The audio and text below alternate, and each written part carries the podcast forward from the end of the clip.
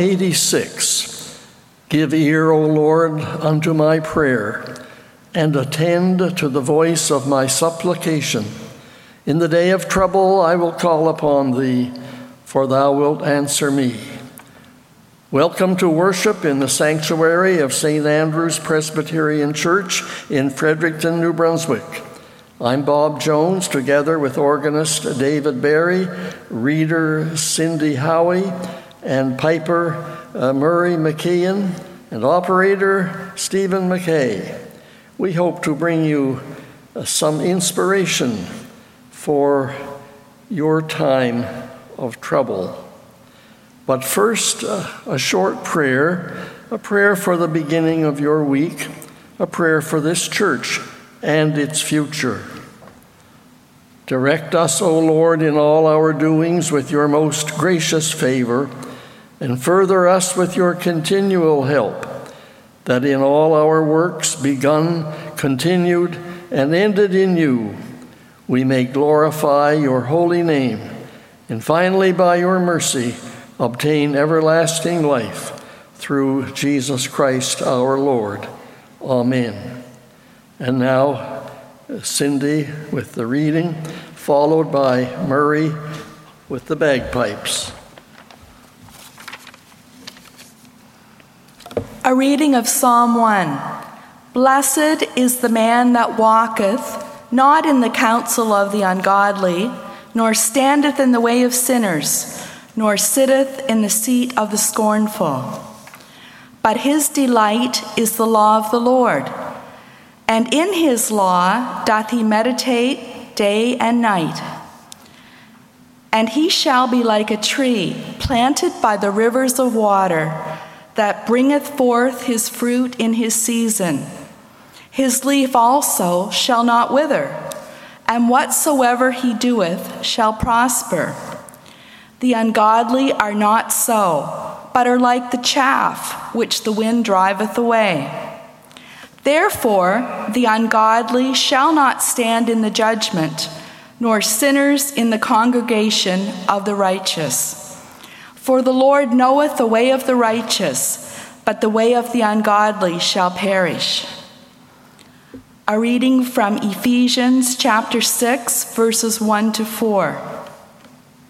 Children, obey your parents in the Lord, for this is right. Honor thy father and mother, which is the first commandment with promise, that it may be well with thee, and thou mayest live long on the earth. And, ye fathers, provoke not your children to wrath but bring them up in the nurture and the admonition of the Lord. The word of the Lord.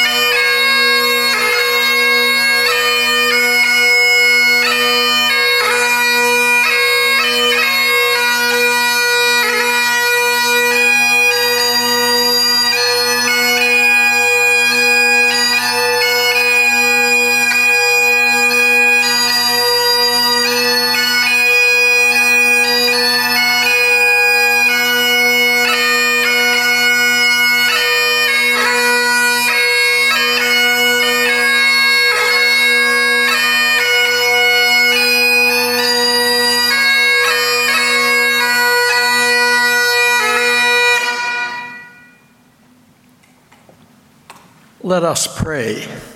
God, give us a clear vision of the truth, faith in your power, and confident assurance of your love.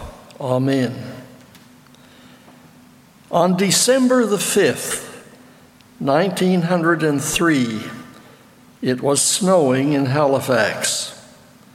Family recollections have indicated that it was severe enough to affect the train schedule from Halifax to Moncton.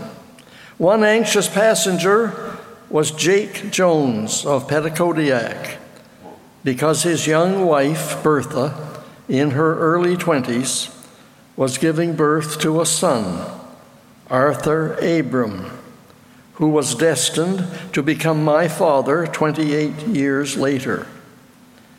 It's a good day to speak of fathers because it's Father's Day not an official day on the Christian calendar like Christmas and Easter, but in my experience, a day worth noting for reasons I'll explain. In the Old Testament record, Jacob was the grandson of Abram, the opposite of my lineage, where Jacob was the father. But the use of Bible names would indicate a familiarity with the good book. In fact, my brothers were named Peter and David, while I could claim nothing more than the name of Arthur, my middle name. Arthur, the legendary King Arthur, ruler in the fifth and sixth centuries. The Hebrew translation of Abram was Exalted Father, a title worthy of my father, whom I thankfully remember on this Father's Day. For me, the subject is also timely because it helps me to understand a concept as lofty and complicated as the Trinity. Now, let me explain. In our family, Father was God. Deservedly so. His decisions were final.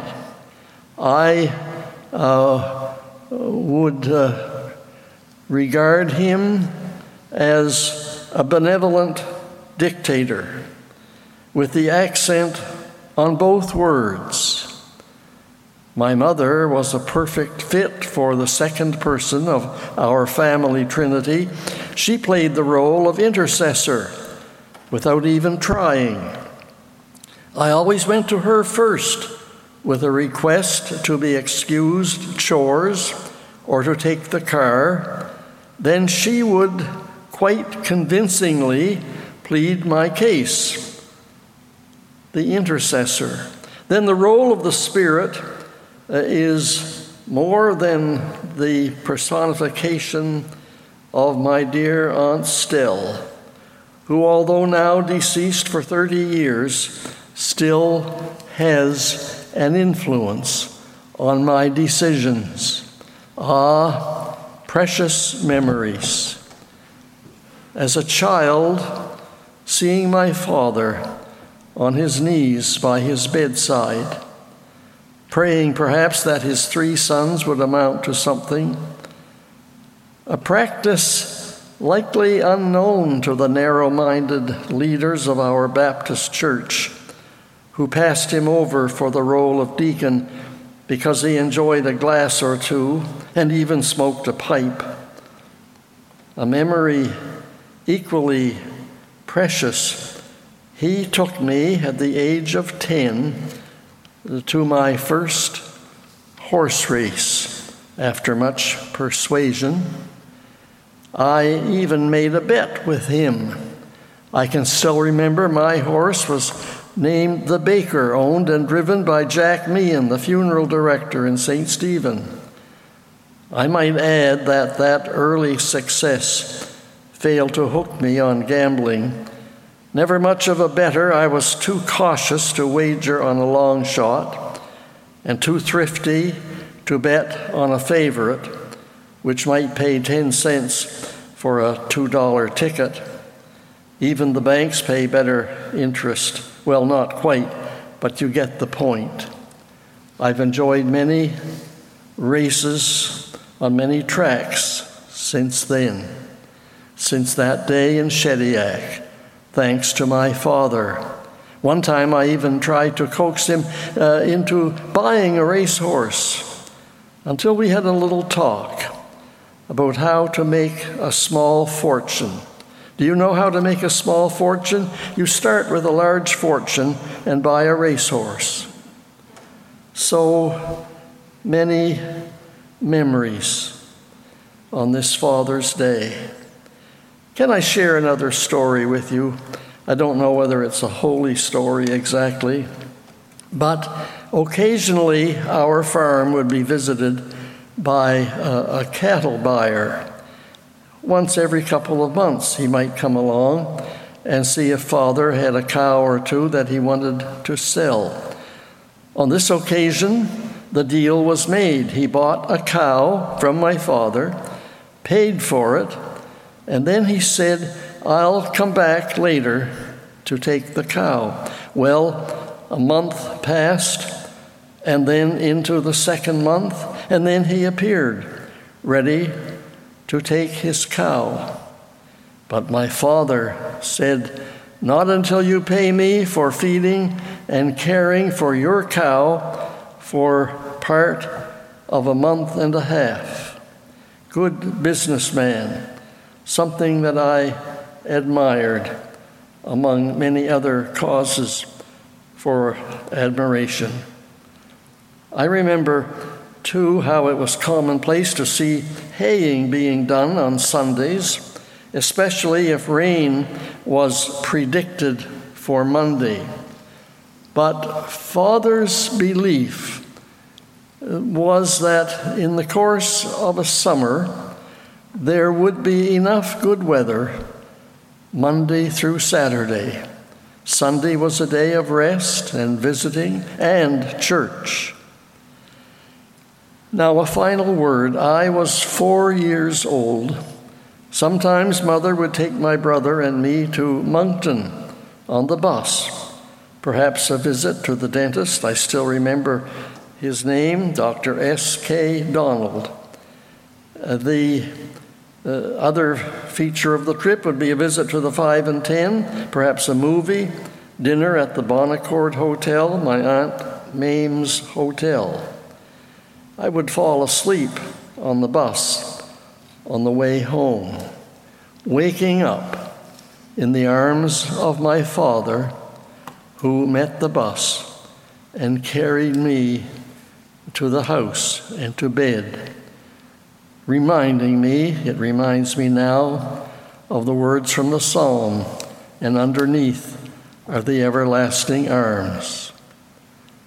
The steps of a good man are ordered by the Lord. Blessed is the man who walketh not in the counsel of the ungodly, nor standeth in the way of sinners, and sitteth in the seat of the scornful, but his delight is in the law of the Lord and he shall be like a tree planted by the rivers of water that bringeth forth his fruit in his season. His leaf also shall not wither, and whatsoever he doeth shall prosper.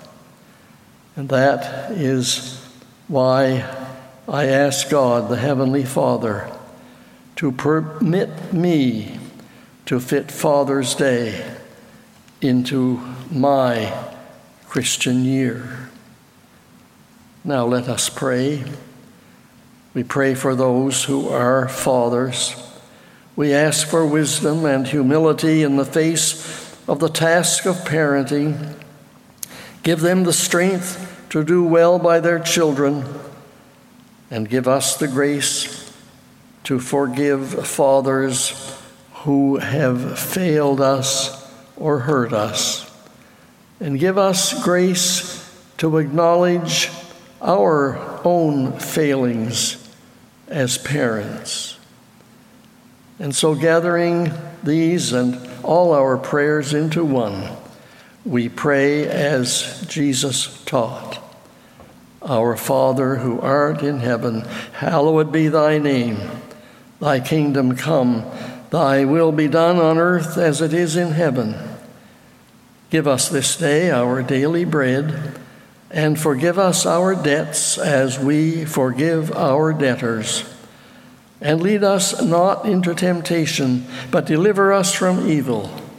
For thine is the kingdom, and the power, and the glory forever.